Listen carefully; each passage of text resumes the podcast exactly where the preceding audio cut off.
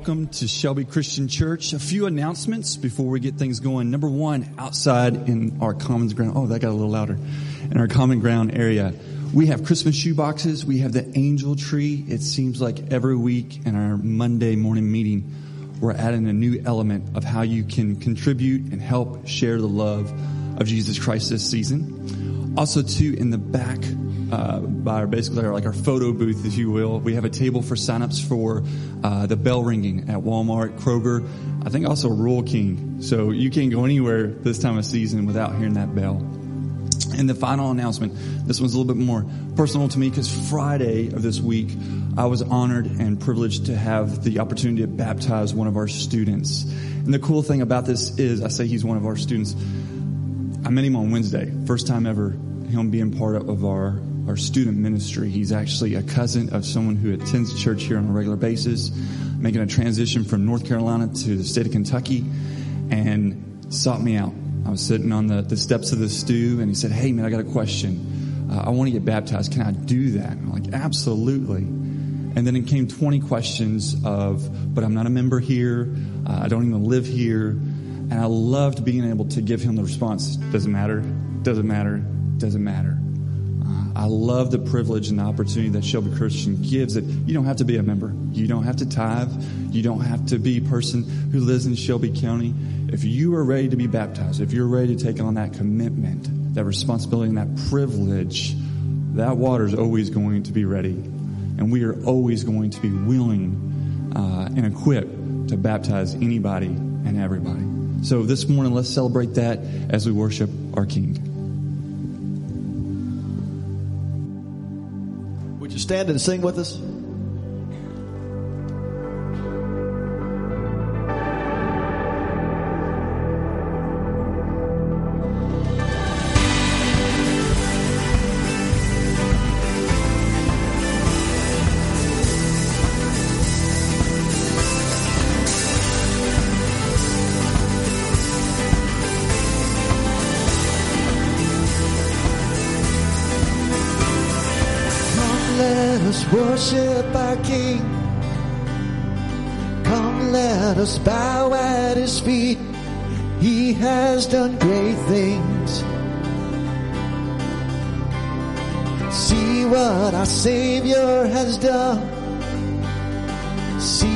How his love overcomes. He has done great things. He has done great things. Oh, hero of heaven, you conquered the grave. You freed every captive and break every chain. Oh God, you have done great things.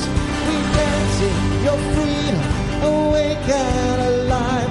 Oh Jesus, our Savior, your name lifted high. Oh God, you have done great things.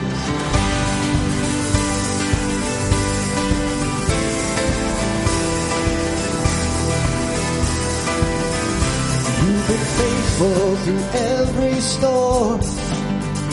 You'll be faithful forevermore. You have done great things.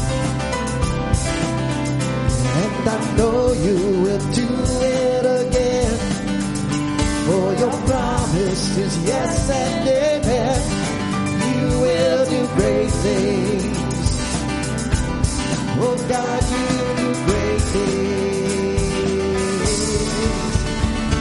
Oh hero of heaven. You conquered the grave.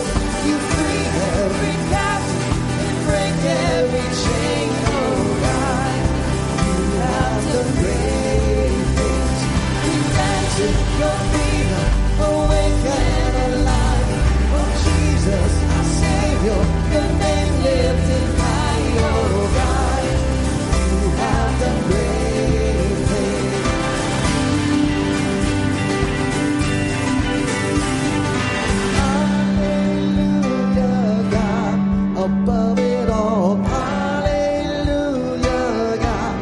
unshakable.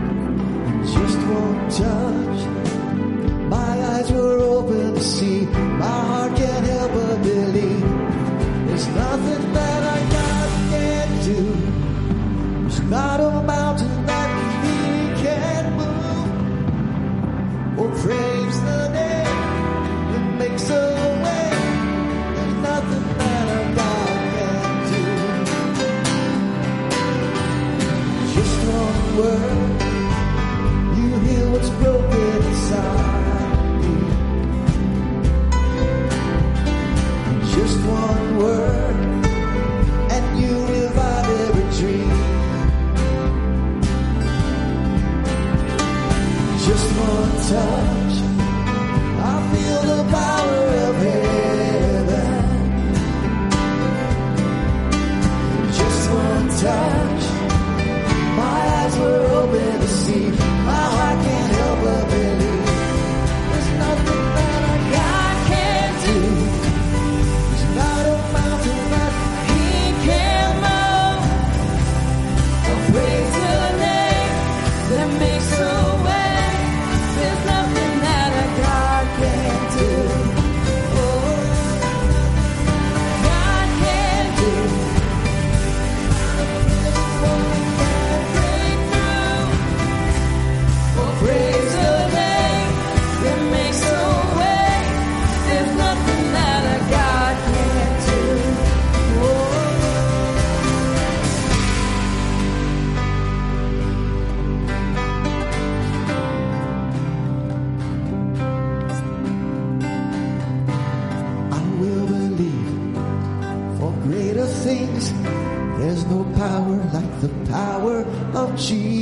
Jesus, let faith arise. Let all agree. There's no power like the power of Jesus. I will believe for greater things. There's no power like the power of Jesus. Let faith arise. Let all agree.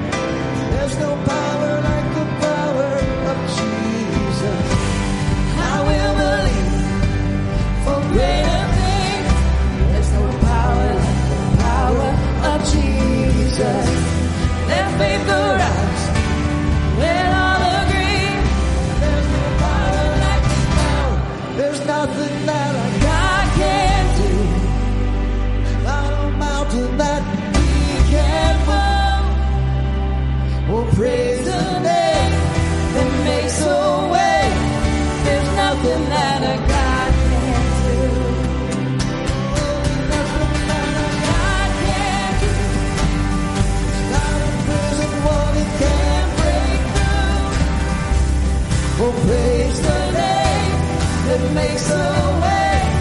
There's nothing that a God can't do.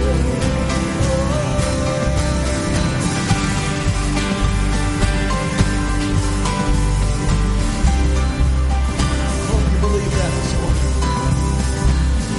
Through all our trials and tribulations, all the pandemics that Satan can throw at us, there's nothing that our God can't do.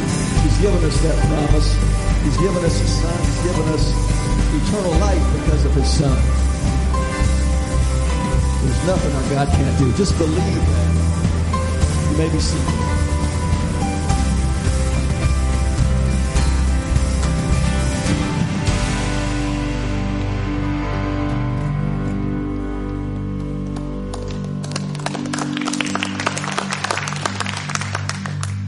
Been a pretty intense week, I could say at least.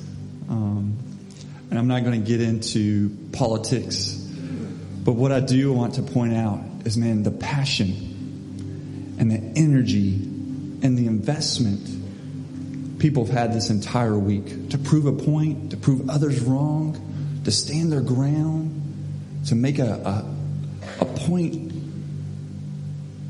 And right or wrong, correct or incorrect, the thing that fascinates me is what if we took that energy? What if we took that stand? What if we took that belief almost to the grave, the fact of, man, this is where I'm standing, this is who I am, this is what I believe. And we took it to something that was really, really everlasting. Something that's going to save other individuals. Now, I'm not downplaying politics and our freedoms and our rights and our responsibilities as Americans, but we took it a step further. And this isn't a guilt trip, this is more of a challenge. When's the last time you were this passionate about communion? About Jesus standing in front of 12 and saying, This is my body and it's broken, not just for now, not just for you, but for every single person, for the rest of eternity. When did you make a post about that? When did we step in line and we see somebody and said, Hey, I would love to have a conversation. We might not see eye to eye, but you're going to have my respect and you're going to know where I stand. And I want to know where you stand. Not on politics, not on certain bills that we're voting on, but on everlasting life. Do you know Jesus as well as you know these other people running for certain offices? If we were as passionate, as committed, as driven, as focused to make that the point we're trying to prove to our neighbors, to our family members, to our friends, and those on the other side of the aisle, I have a feeling life in America, us, would look a little different. So let's not take this moment and throw it to the wayside. Let's just not say, well, this is just another Sunday. We get to be with our Heavenly Father in the presence of our Heavenly Father. We get to break bread. And we get to drink juice and be remembered. I think this is the coolest point on this particular Sunday because we're starting to walk into the Passover in our scripture as we're going through Luke this entire year. And this is something we do every single Sunday, but we've got to because we've got to be reminded of the value and the importance of what was done for us. And that we can stand on for everlasting. Let's pray. Heavenly Father, I love the fact our views, our opinions, what we stand on, what we believe, doesn't hold us back from you. Your body was broken for each and every one of us. Your life was given for each and every one of us, and you rose from the grave for each and every one of us. That is worth arguing. That is worth being passionate about. That is what we stand on. May we believe, may we trust, may we follow each and every day you and who you are. In your name we pray. Amen.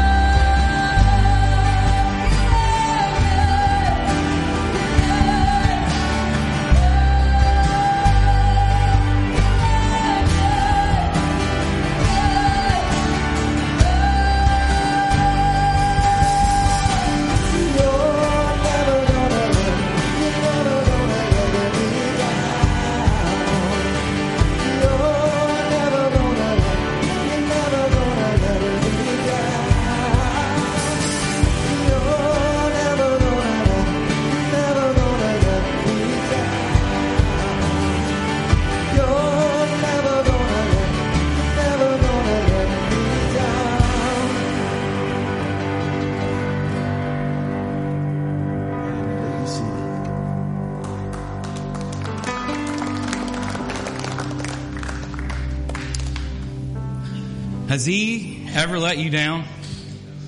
No. You know, sometimes we come and we sing these songs and it, it, it's like, that is truth, right? That is, that is the truth. He's good.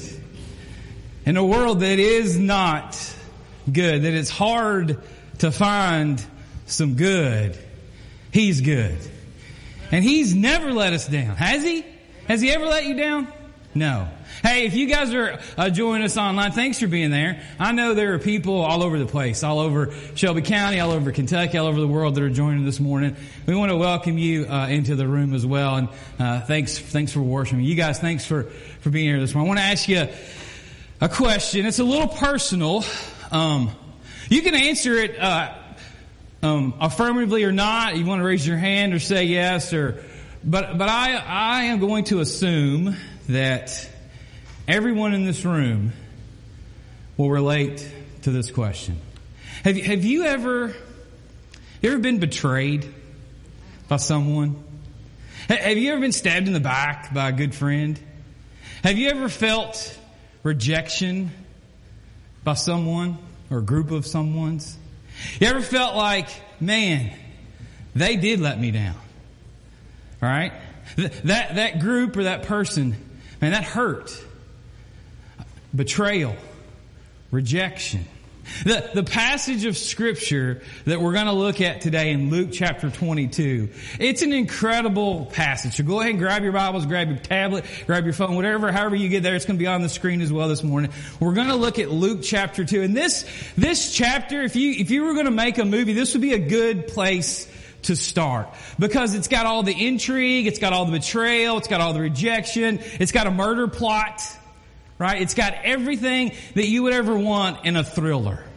And we're going to walk through it this morning. I love uh, 2020 for this reason. I love that we've been walking through the Gospel of Luke. When we sat down last year and talked about doing this and thought, you know, is this something we can kind of, you know, you know, take the whole year of 2020? We talked about this vision, 2020 vision, and like last, you know, end of end of 2019, we were thinking, man, 2020 is going to be this awesome year. It's going to be so much fun. We're going to walk through the book of Luke, and we're just going to like delve, dive into that. It's going to be so good, and God's going to do so many great things, and He has. But we never knew, obviously, what 2020 would bring. But we've been walking through this this whole year. We're in chapter 22 today. In the last week of Jesus' life on earth is what's playing out in front of us in these chapters. A few weeks ago, we preached about that Sunday, the triumphal entry of Jesus into the city of Jerusalem.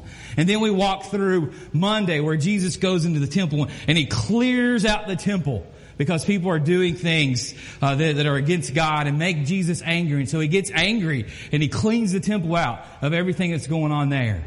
And then we see Tuesday that uh, Dave preached about last week, this, this day where Jesus answers these questions about his second coming. And then Wednesday is this odd day because it's a day of silence. Not, uh, there's nothing in scripture recorded on that Wednesday of that last week of Jesus' life. Uh, the um, theologians call it a day of silence. And then now we're to Thursday. And a lot, a lot happens on Thursday. And so we're going to dig into that this morning. I want you guys to look at the first verse. Verse 1 of Luke chapter 22. Here's what it says. The festival of unleavened bread, which is also called Passover, was approaching. The leading priests and the teachers of religious law were plotting how to kill Jesus, but they were afraid of the people's reaction. See, the, the religious leaders right here, they're, they're furious with Jesus. There's this, this climactic moment that's about to happen, and they're, they're seeing all of his popularity. They're seeing how people are, are, are just drawn to him and are following him in these large crowds of people. Wherever Jesus would go, there would be a group of people. And Jesus and his disciples, they're, they're at this point in the story, they're kind of becoming rock stars. People are, are wanting to be around them and everything that they say and do. And so there's this attention that's taking place. And the religious leaders, they are furious with this because normally they have that power and normally they have that attention. And now that's all dwindling in their eyes. And so how can we get rid of this man? How do we get rid of this issue? He's garnering all the attention and all the love and all the accolades. We got to get rid of him. This is not how this is supposed to work out. And then in verse 3, we see where Judas, Judas' friend, arrives on the scene. Judas was a close friend of Jesus. Judas was also the treasurer of the group. Judas was someone who took care of, of the money situation. So whenever Jesus and the disciples needed to pay for food or needed to pay for lodging, whatever, when people would give them money and would give them things, Judas was the one that took care of all those things. He was one of Jesus' disciples. But look at what happens in verse 3. It says, Then Satan entered Judas Iscariot, who was one of the twelve disciples. And he went to the leading priests and the captains of the temple guard to discuss the best way to betray Jesus to them. And they were delighted and they promised to give him money. And so he agreed and he began looking for an opportunity to betray Jesus so that they could come and arrest him when the crowds weren't around. Jesus, excuse me, Judas had a problem and the religious leaders had a problem. Every time they wanted to kind of act on their impulse to, to get rid of him, to, to arrest him, to bring him in, they couldn't get to him. There, there was a, a large group of people. And so they needed someone on the inside to help them. They needed an inside job. And, and so Judas apparently is their man. I love the just intrigue and the, the, the understanding we get there when the Bible says, when Luke says that Satan entered Judas Iscariot. Because right here from the very beginning of this story, you can see Satan working. Maybe you're someone who doesn't really understand or know or know if you believe whether or not Satan works in these ways. But right here in scripture, we see it playing out. Where the Bible tells us that, that, that Satan is going to use Judas for his purposes.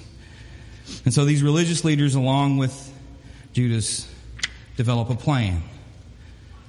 Now, we know that, that Judas asked for, for some money. We don't know in Luke, though, what, what that really entailed. But in the Gospel of Matthew, chapter 26, verse 15, it says this or verse 15, 14 15, this is this. When Judas Iscariot, one of the 12 disciples, went to the leading priest, they asked him, how much will you pay me to betray Jesus? How much is it worth to you, Judas? How much is it going to cost to betray Jesus? And so they decided on 30 pieces of silver. 30 pieces of silver. That's it.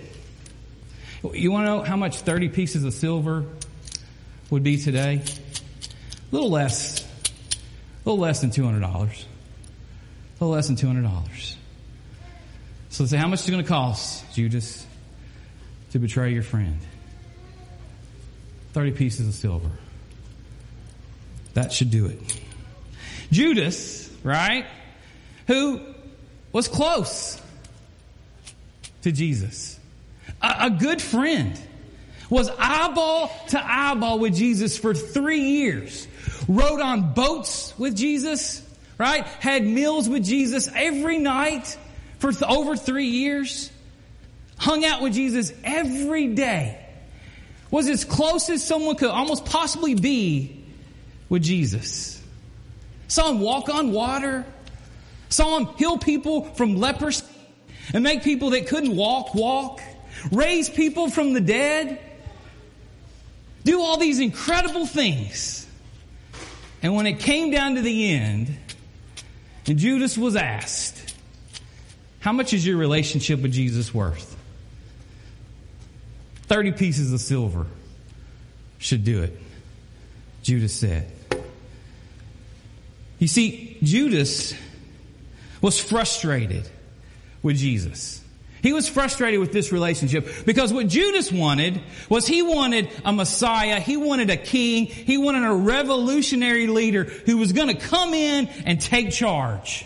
And he was going to take the sword and he was going to take the city and he was going to take control and Judas wanted to be a part of that kind of a movement. That's what Judas was about. He was looking at this whole situation going, we're, we're getting ready to take over, right?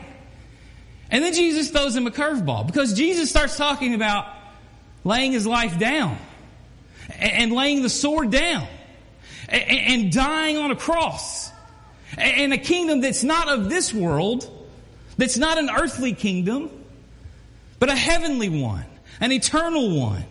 And Judas looked at the situation he thought, I don't want to be a part of that. I want, I want, this is not what I really signed up for. Like I thought we were going to do something like here and now. I don't like this plan, Jesus. Judas was looking for what he could get out of the relationship with Jesus. What, what is in this for me? What can I get out of this? And so he betrayed him for less than 200 bucks. How could he do that? I've, I've thought about this for, for a few weeks now, just really thinking about this character, Judas. How could that guy do that? How, how could he betray one of his closest friends, the guy that they'd all bought into as being the Messiah, the Son of God? How could he do that? Well, we know big part of the reason is because now Satan is using him as his tool, right? And, and it's easy to kind of look at Satan in this story and go, well, there's the bad guy. That's the bad guy. But you know what else I thought, started thinking about this week? How many times in my life has it been really tempting to trade my relationship with Jesus in for something shiny, right? For something that looks good, for something that, that this world will tell us is really important and really valuable. And that's what you should focus on, right? How, many times have I been tempted to do that? I, I bet you've been tempted to do that as well. I bet there have been times in your life where it's been like, Jesus, I don't know. This isn't really working out the way I thought it was going to work out. This is a lot harder than I thought it was going to be. Can, can we go, can we go do something else? Can we come up with a, can we come up with a different plan? Can we go a, a different way? A few pieces of silver for a relationship with the Messiah. Look at the next few verses. The next few verses describe how Jesus then sends some of the disciples into Jerusalem on that Thursday afternoon to prepare the setting for this last meal that they're going to have together. At sundown in Jerusalem on this Thursday night, Jesus and his disciples are going to gather in this upper room at the home of, of, a, of a friend and they're going to share in this last meal together. And it's during this meal that Jesus introduces the concept of communion that we just shared. This idea that, that his, his body and his blood was going to be broken. His blood was going to be shed. His, his body was going to be broken for us. And Jesus says this. He says, when, when you do this again, in the future when you do this, do this in remembrance of me. We talk about that during a communion time, this is the, the passage of scripture where that comes from. And then I want you to notice what Jesus says in this next verse, in verse 20. This is, this is really profound. And it's, and it's really powerful, and it's something that I don't think we, we can miss this morning. Here's what he says. Uh, it says, after supper, after they'd had this meal together, Jesus took another cup of wine and he said, this cup is the new covenant between God and his people. An agreement confirmed with my blood, which is poured out as a sacrifice for you. It's in this moment that Jesus is describing how he is this atoning sacrifice that we've been talking about in this series. Like he is the one now that there's this new understanding, there's this new agreement, there's this new relationship that's being formed. The, the old covenant, the old testament, the old law, up to this point served the Jewish people well. When they, when they needed to come to God uh, and, and, for, and ask for forgiveness for something, they would sacrifice an animal. And the shed blood of that animal would cover their sins. And God would forgive them. And now Jesus comes in and he says, all right, new deal. New covenant, new agreement, a new way forward from this time.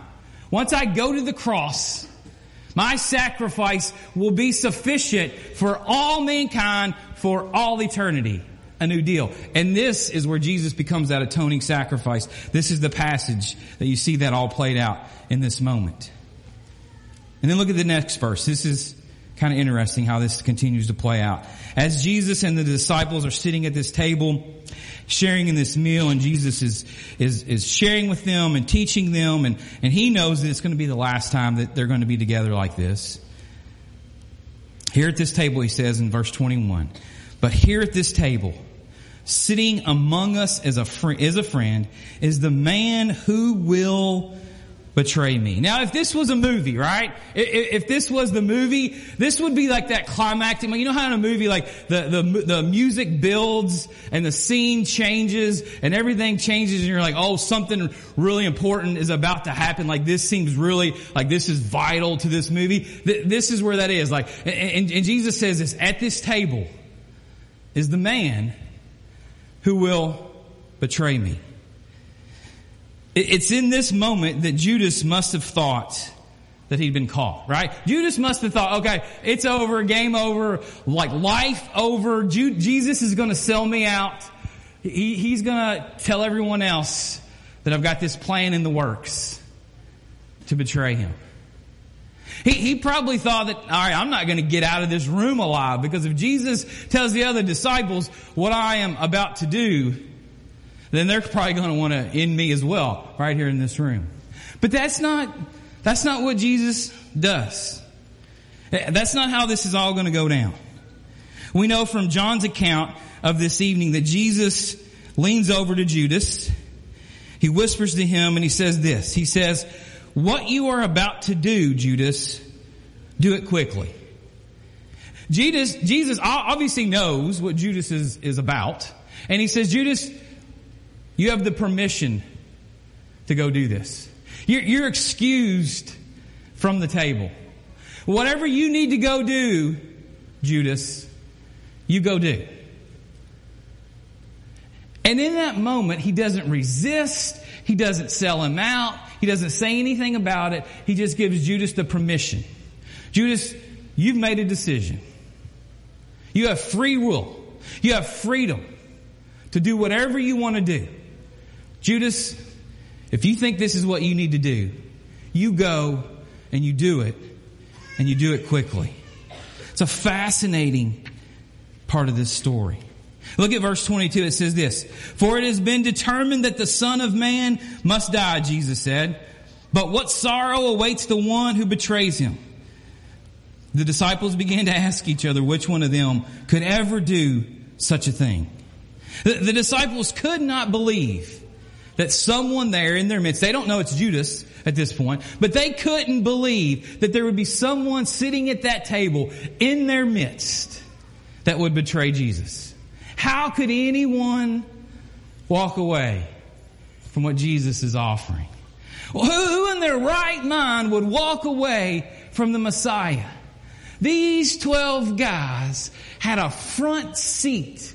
They got to be in this personal relationship, eyeball to eyeball, next, shoulder to shoulder, next to Jesus for over three years. And like we said, they've seen everything he said and done, and they know who he is. And they're thinking, how could, how could we, how could someone in our group betray him? How could someone do that? And then I think the next verse is, is kind of humorous in verse 24. It says this, Then they began to argue amongst themselves about who would be the greatest among them. Now, what's just happened here? Jesus has told them, um, I'm, I'm going to die, and one of you is going to betray me, and you're going to be the, the reason for this whole thing going down the way it's going to go down in the next 24 hours. And it's like they, they hear that and they go, oh yeah, that stinks. That, man, that stinks, stinks to be you, Jesus. But like when you're gone, like who gets to be in charge? That's basically what they're saying here. Like, alright, so you're going to go away? Like, which one of us gets to be in charge? Who gets to be in control? And then look at what he says next. In that moment, Jesus reminds them that the greatest in his kingdom are those who serve. In verse 26, he says this, but among you it will be different.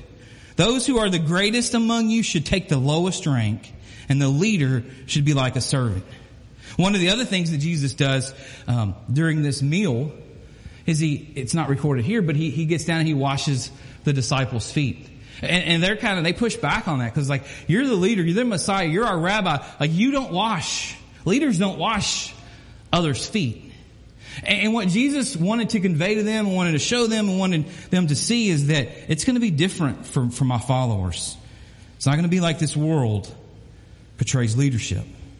And so then as the disciples, in verse 31, as the disciples are discussing the things that Jesus had told them, Jesus has a conversation with his close friend Simon Peter.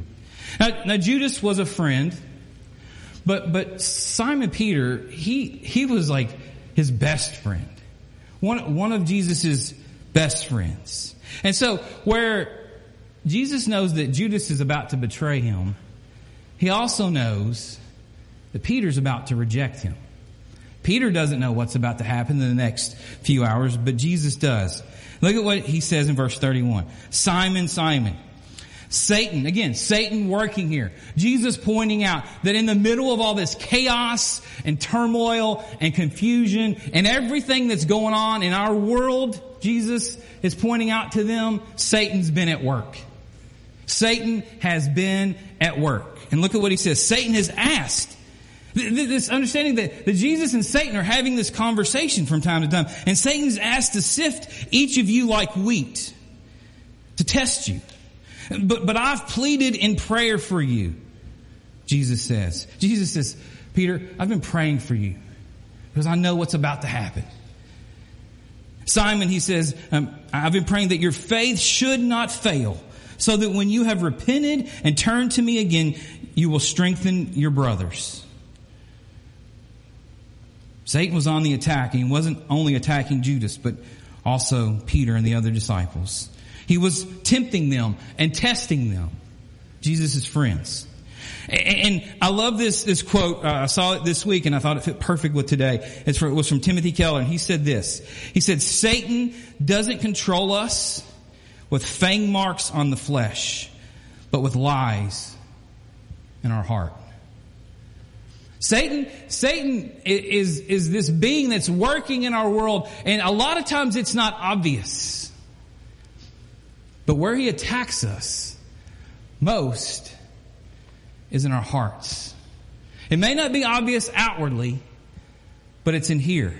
And, and Jesus is conveying to Peter in this conversation where I, I kind of can, can, can, picture this in this room. And, and, and, Jesus, like the disciples are talking about, all right, man, can you believe what Jesus just said? Who's going to betray him? And, and, like, which one of us gets to be in control? And Jesus says, Peter, come here, come here, come here. Pulls him over to the side. He says, hey, all right, some of this stuff's going to go down. You're not going to really understand it. But once you, once you come back around and once you realize what's happening, you need to be there for your brothers because this is going to get pretty intense. This is going to get pretty crazy. And so you need to be there. And in this silent, kind of like this personal, private moment, Jesus is telling Peter, Peter, they're all talking about who's going to be the leader. You're going to be the leader. You are the leader. And so when they need you, you be ready to lead because it's going to get bad. And then Jesus gives Peter the bad news. Look at verse 33. He says this. He said, Lord, I'm ready to go to prison with you and even to die with you. Peter's like, Jesus, I'm your ride or die, right? I'm, I'm here with you. I'm not going anywhere. Like we're, we're best friends. Like I'm not. Like I, I know you're talking about somebody's betraying you. It, it ain't, it ain't going to be me. And Jesus says this to Peter. He says, look, Peter, let me tell you something. Before the rooster crows tomorrow morning, before it, it, the sun comes up tomorrow morning, you will deny me three times. You will deny that you even knew me. And we know when we study Peter that he, he's just indignant with this whole thing because he, in his mind and in his heart, he's like, there's no way I'm going to do that. I'm willing to, Jesus, whatever you want me to do, I will do it. And Jesus is like, dude, you're going to sell me out like in the next 24 hours. And Peter's like, no, I'm not going to do that. And so we look at this story and we realize that Jesus understands betrayal. He understands rejection. He understands that when we come to Him with our hurt, broken hearts, because we've been betrayed or we've been rejected, He gets it. He understands that. He also understands when we come to Him and when we need forgiveness. But because, because we've betrayed Him. We've rejected Him. We've maybe even denied knowing Him when things got tough. In the last four verses of our text today, Jesus prepares the disciples for the environment that they're going to be sent out into. No longer will things be be popular for them. People, they would be popular with people. No longer are they going to be looked at as, as someone who needs to be listened to or admired. They're going to be looked at as a rebellious gang. And so Jesus is preparing them for this immediate future. He's saying it's going to get tough out there and, and things are going to be drastically different. And so this meal on Thursday night was one for the ages. They'd had Passover meals before because it was something that Jewish people did every year. But this is one that they would never forget. They would never forget what happened in that upper room on that evening in Jerusalem. I want us to, to circle back around this morning and, and look at Judas again for a second. Because right after Jesus excuses him from that room to sell him out, Jesus says the strangest thing. It's recorded in John chapter 13, verse 31. He says this. As soon as Judas has left the room, Jesus said, the time has come for the Son of Man to enter into his glory and God will be glorified because of him. In other words, what Jesus is saying there in, in, in, John's gospel is that things are working out just as we plan them. Things are fine. This is going to get hard for you guys. You're gonna you're gonna experience some hard things in the next few hours and days. You're gonna you're not gonna get, you're not gonna get it. You're not gonna understand it all, but understand that there's a plan and, and that it's working out. That God will be glorified in the middle of all of this. And this reminds us that God's hand can't be forced. That God's will can't be thwarted. Judas wasn't in control of anything but his own actions. He, he w- was being used. He allowed himself, right? What, what was it that was his weak spot? What was his temptation? Well, being the treasurer, being in charge of the money, right? He had a, an inkling for those kind of things. And so Satan knew if I just throw a few shiny objects his way, he'll bite and it'll be over. Satan knew his weak spot. Satan knew where he could tempt him the, the most. He knew where he could get him. And guess what? We all have weak spots. We all have things that really tempt us. We all have things that really knock us off, off track with Jesus. We all have things that really, uh, just really would encourage us to walk away or betray Him or reject Him, whatever word you want to use. And Satan knows those things.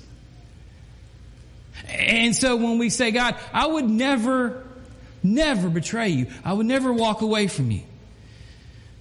Satan knows exactly how to get us to do that if we're not on guard. So, the, the, we obviously don't know everything going through Judas's mind in this moment. But here's what, what we can probably kind of read between the lines and know what he was thinking. He probably thought, J- Judas probably thought, all right, Jesus is going to get arrested. He's he's going to get uh, maybe they'll put him in jail for a while. Maybe they'll send him uh, you know to an island in exile. He, he's going to go away, and I can ride off into the sunset with my thirty pieces of silver, and this is all going to be over, and we'll go on with our lives. That's probably what he thought. But when Judas found out that the Jewish leaders went to the Roman officials to ask for Jesus to be handed over to them, he realizes that this whole thing has gotten way out of hand. Because, here's the deal. Jewish officials, Jewish leaders, they didn't have to go to the Romans who were, uh, had occupied their land. They didn't have to go to them and ask for permission for anything to do anything concerning Jewish people. They could, they could, they could um, execute any kind of laws. They could do anything with them. The only thing that the Jewish people could not perform was the execution of a human. They had to go to Roman, the Roman officials to ask for permission to do that. And so when Judas hears that the Jewish leaders are now going and talking to the Roman officials, he knows that there's only one reason that they could do, they would do that. There's only one reason that they would do that. And listen to this next passage. This is Matthew chapter 27 verse 3. It says this. Another kind of insight into the story. When Judas, who had betrayed him, realized that Jesus had been condemned to die, he, he, he realized, oh, what have I done? Like, I, I didn't mean for it to go this far. He was filled with remorse, the Bible says. So he took the 30 pieces of silver, took them back to the leading priests and to the elders, gave them back to them. Here, here's what's fascinating. What was of extraordinary value in one minute had no value in the next. Right? What, what Judas thought, man, if I could just get my hands on that silver, became an embarrassment in the next. He, he looked at what was playing out in front of him with this Jesus. Judas walked away from Jesus. He rejected him. He betrayed him. And he would regret that decision for the rest of eternity. Look at how this sad story ends. Judas says, I've sinned, for I've betrayed an innocent man. What do we, what do we care? They retorted, the Jewish leaders report, retorted, that's your problem. That's your deal. Judas, we don't care. We don't care what you what you're feeling. We got what we needed out of you. Get out of here. Then Judas threw the silver coins down and he went out and he hanged himself. Maybe you can relate to Judas in this way. Our greatest regret comes when we attempt to hang on to the shiny things of this world and we reject Jesus. Here, here's what I think is true. Too many people, too many people reject Jesus to preserve something that they will lose in the end anyway. Whenever we decide to hold on to the things of this world, the things that we think will bring us fulfillment and joy, and we forsake Jesus and our relationship with Him for those things, we're the ones that lose. And we don't just lose in this world, but we lose for eternity. Here's the deal with, with, with, God. God is, is, is not in the business of bartering with us, of making deals with us. God, God won't barge in and take control of your life. You, you get to make your own decisions. You get to decide how you're going to live your life. You get to decide who you're going to follow and what you're going to follow after and what you're going to say is important. You get to make those decisions. God, God will not come in and take over and just run roughshod over your life if you resist him, if you barter with him, if you try to make deals with him, if you try to fit him into your way of thinking. If you look at God's word and say, all right, I think this way, I don't know, like politically, I'm gonna, like, I'm gonna, I'm gonna find how, how like we're in here, like how this fits in with what I already think about whatever issue or situation or thing that's going on. God, I know what I think, like where is it in here? When we approach God that way and try to make Him say things that we want Him to say and do things that we want Him to do and act in ways that we want Him to act, we're the ones that lose. Judas looked at Jesus and he said, I have an opportunity here to get mine, right? To get what I've got coming to me. And so Jesus, I don't like your plan. I got a better one. And so he sold him out. And then he got to the end of it and he realized, what have I done? What have I done with my life? And he threw the silver back the feet of the people in the temple. And he went out and he killed himself.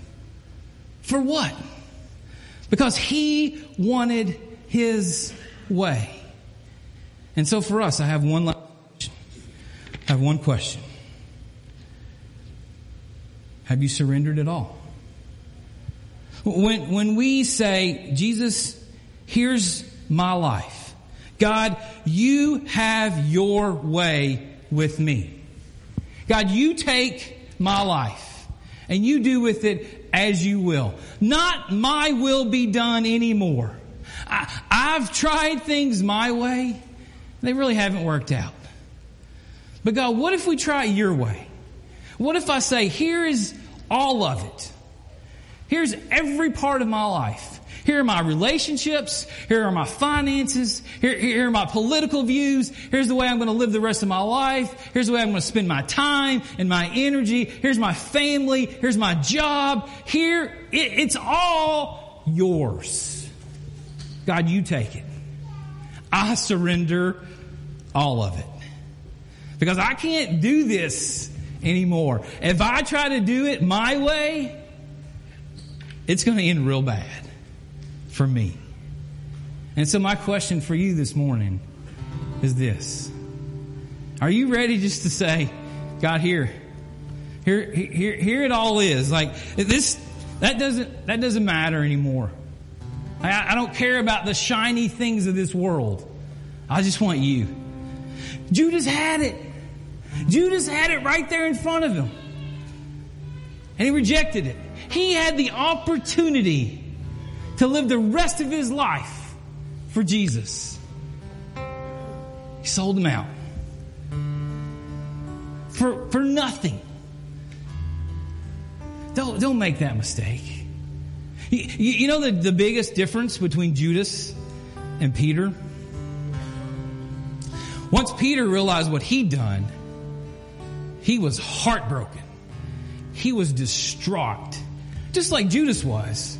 But his reaction was different. He, he went before God and said, God, please forgive me. I, I, I don't know how all this is working out. I don't get it all, but will you please forgive me?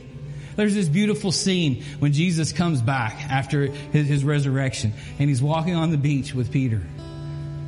And Peter's just brokenhearted. He's just brokenhearted. Jesus, will you just please forgive me? And Jesus absolutely. Peter, I'm going to build my church on you.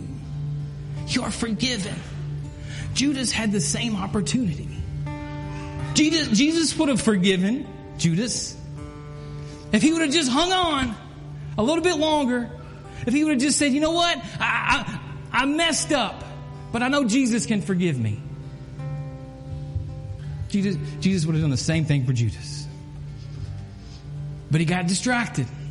He thought the things of this world really mattered more than his relationship with God. And in the end, he lost. And so for us, that's the question. Have you decided to give it all to Him?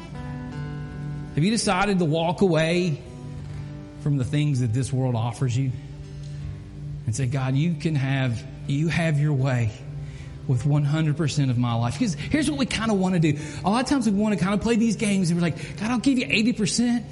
I'll give you 85%. Can I just keep this one little corner of my heart for me? Like there are these things that I really like to kind of be involved in and indulge in. And like I know that they go against you and they betray you and they reject you and they're sinful, but I kind of still enjoy them. Can I just hold on to that? And you can have like 85% of it. That's not how it works with Jesus. He said, I, I gotta have it all. But here's what I'll give you in return. I'll give you a life that's so fulfilling, that's so joy filled, that's so purpose filled that it will blow you away. But you gotta throw the 30 pieces of silver down and come follow me. This morning, if you need to do that, that's what the next couple minutes is for. Uh, we're going to pray. We're going to stand. We're going to sing the song. Maybe you're standing here today and you go, you know, I've, I've given my life to Jesus. I did it 30 years ago, or 40 years ago, or I did it when I was 10 years old, or when I was 15 years old at camp, or at a revival, or whatever. But as you stand here this morning, you know there's still a little part you're holding back. There's still a little bit, and I'm like, I want to kind of keep on doing my thing for a little bit longer and see how this works out Can I tell you something?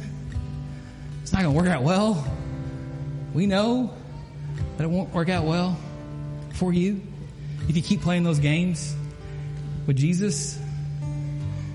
So I implore you this morning, and when you walk out of these, through these doors, whether you come up here or pray with someone or not, you would just to being different this week saying, God, I'm gonna, I'm gonna try your way. I'm gonna try your way. We'll see how this works out. Would you guys stand with me? I'm gonna pray. God, thanks for today. Thanks for the opportunity we've had to be in this room, to worship you, to share in communion together, to give back to you what you've given us. God, may we be people who surrender it all. May we be people who live our lives with purpose and joy. Dead center in the middle of your will for our lives. And may nothing else, nothing short of that be sufficient. May nothing short of that